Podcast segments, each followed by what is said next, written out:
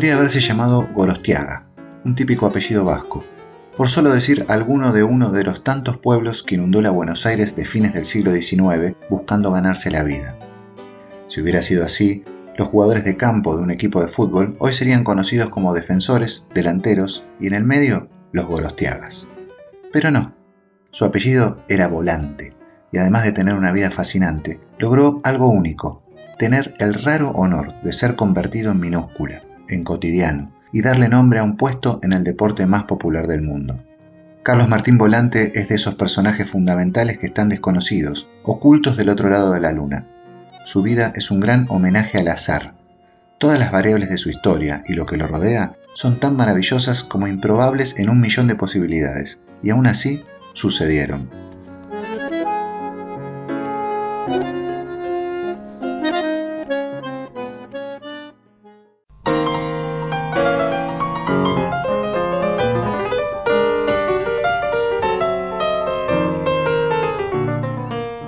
Corre la década de 1930.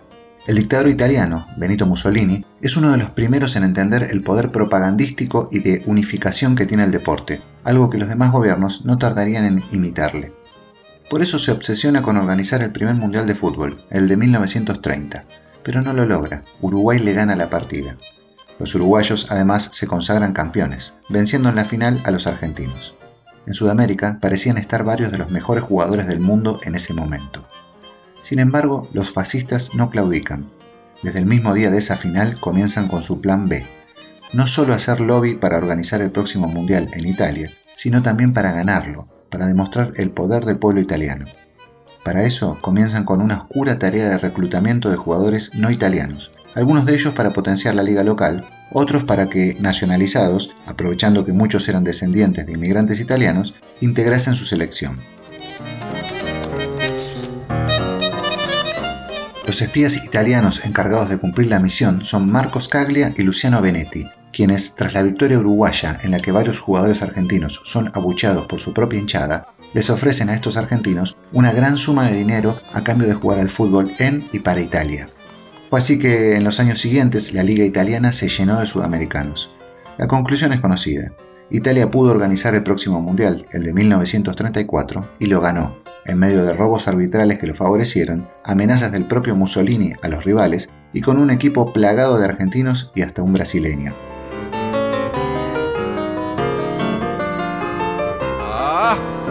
En el medio de ese éxodo llega a Italia un futbolista argentino de 26 años, llamado Carlos Martín Volante.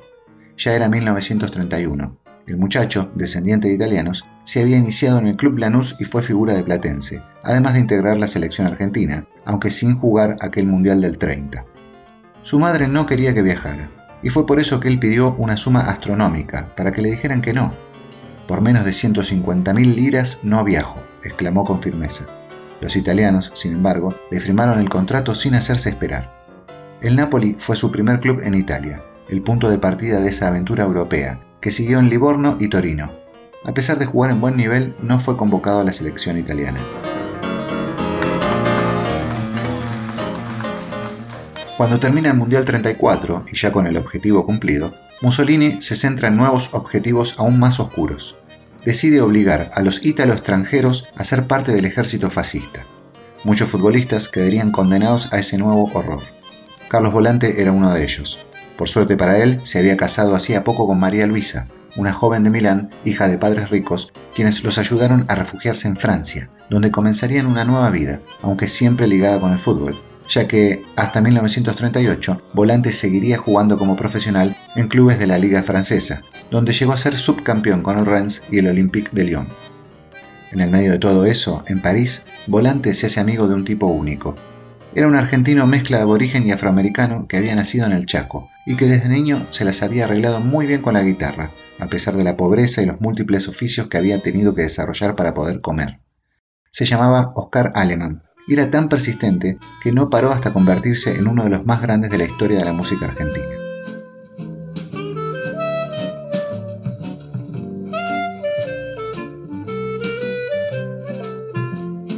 Era de esos tipos que tocaba de todo y siempre lo hacía bien. Tango, música brasilera, jazz, swing, nada tenía secretos para él.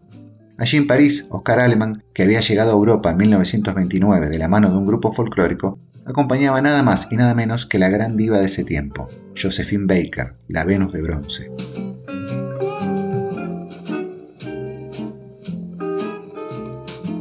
Volante y Alemán no se unieron por la música, sino por otra pasión.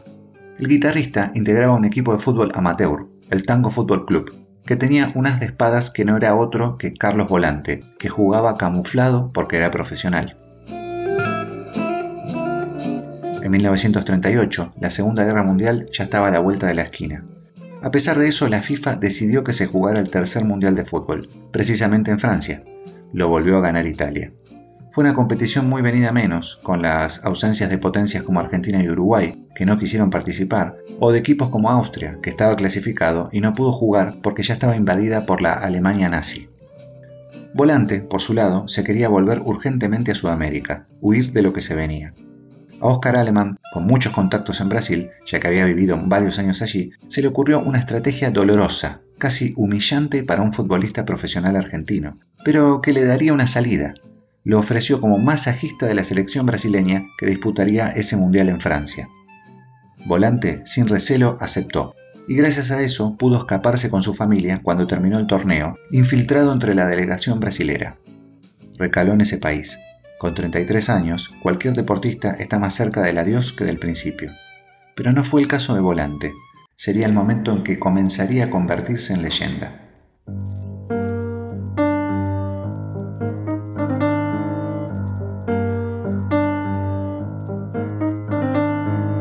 Alemán le consiguió una prueba en el poderoso Flamengo de Río de Janeiro, que tenía entre otros a Domingos Daguía, uno de los mejores defensores del Mundial 38, y al diamante negro Leónidas, el goleador de ese torneo. Volante no solo pasó la prueba, se convirtió en jugador fundamental del equipo que en los años siguientes ganaría tres campeonatos cariocas. Pero con una particularidad. Volante jugaba de único centrocampista y tenía un estilo novedoso, producto de sus siete años en un fútbol muy distinto como el europeo. Pronto los otros entrenadores empezarían a querer imitarlo. El primero fue el técnico de un equipo rival, que le dijo a uno de sus dirigidos, Hacé de volante, jugá donde juega él. Después otro, que le pidió a su desconcertado pupilo, Parate como volante. Y luego otro, que más taxativo proclamó, Jugá de volante. Así muy pronto, Carlos Volante y Mediocampo se convirtieron en sinónimos, en una manera de pararse y moverse en un campo de fútbol. Al poco tiempo, Carlos Volante vio como su apellido se escribía con minúscula y como sustantivo. Ya él no era él, era un puesto en el deporte más hermoso del mundo.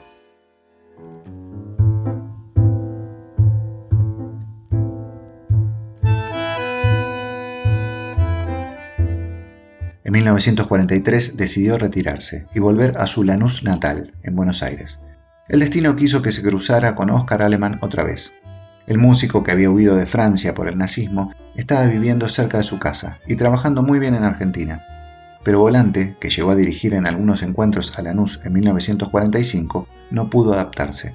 Volvió a Brasil y dirigió varios equipos, entre ellos al Inter de Porto Alegre, con el que salió campeón gaullo, y al Vitoria, al que consagró campeón baiano. Y todavía le quedaba hacer un poco más de historia.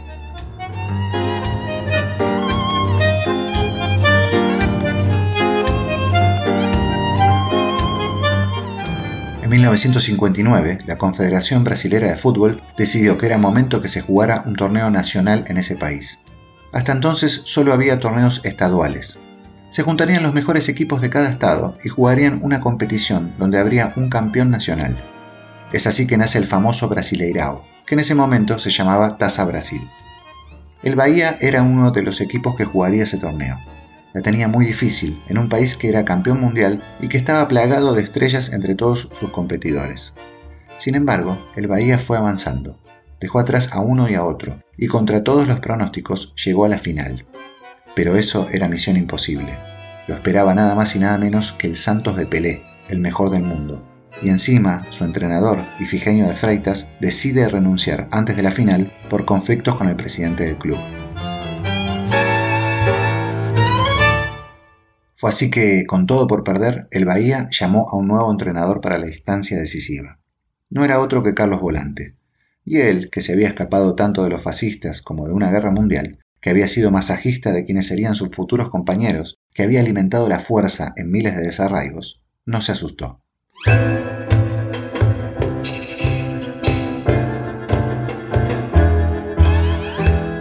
El Bahía ganó un partido y perdió el segundo. El partido de desempate se jugó ya en 1960, en marzo, en Río de Janeiro, tierra neutral. El Santos de Pelé, Pepe y Coutinho, entre otros, que ya se daba campeón antes de jugar, no pudo creer cómo aquel equipo del norte lo barría de la gloria. Fue 3 a 1 para los dirigidos por volante. El Bahía no solo se convertía en campeón de Brasil, sino que también sería el primer equipo brasilero en la historia en clasificar a la Copa Libertadores de América, que se estrenaría en 1960. Y Carlos Volante sería el primer entrenador en ganar un campeonato nacional en Brasil.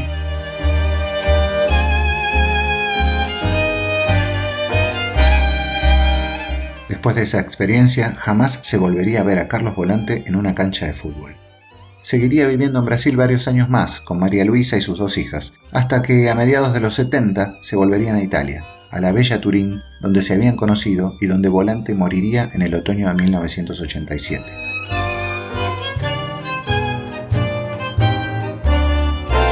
Todo parece ser parte de un gran caos comandado por el antidios del azar, si aquel dictador no se obsesionaba con el deporte como arma de poder, aquel futbolista argentino no hubiera caído en Europa. Si aquel músico venido casi de la selva no hubiera llegado de algún extraño modo a ser figura a 11.000 kilómetros de su patria, nadie hubiera podido rescatar al deportista y llevarlo a la tierra donde su nombre se convirtió en anónima leyenda de todo el continente. ¿Cuántas chances había que los destinos de Carlos y María Luisa, nacidos a más de 10.000 kilómetros de distancia, se cruzaran? cuántas chances había de que Carlos se escapara de servir al ejército italiano. ¿Cuántas chances había de que Carlos reinventara su carrera deportiva después de los 30 años de edad en Brasil? Si lo pensamos racionalmente, casi ninguna. Ni siquiera el diminuto universo cuántico, el reino de lo inentendible para la razón, hubiera podido marear a la lógica tantas veces. O quizás es al revés. Es acá, en nuestro mundo de árboles, abrazos y montañas, donde lo invisible, las alocadas partículas del todo terminan de aprender el significado del desconcierto. Soy Gabo Merlino. En la plataforma en la que nos estés escuchando, danos like y suscríbete para apoyar este podcast. Esto es Cambalache, la historia del otro lado de la historia.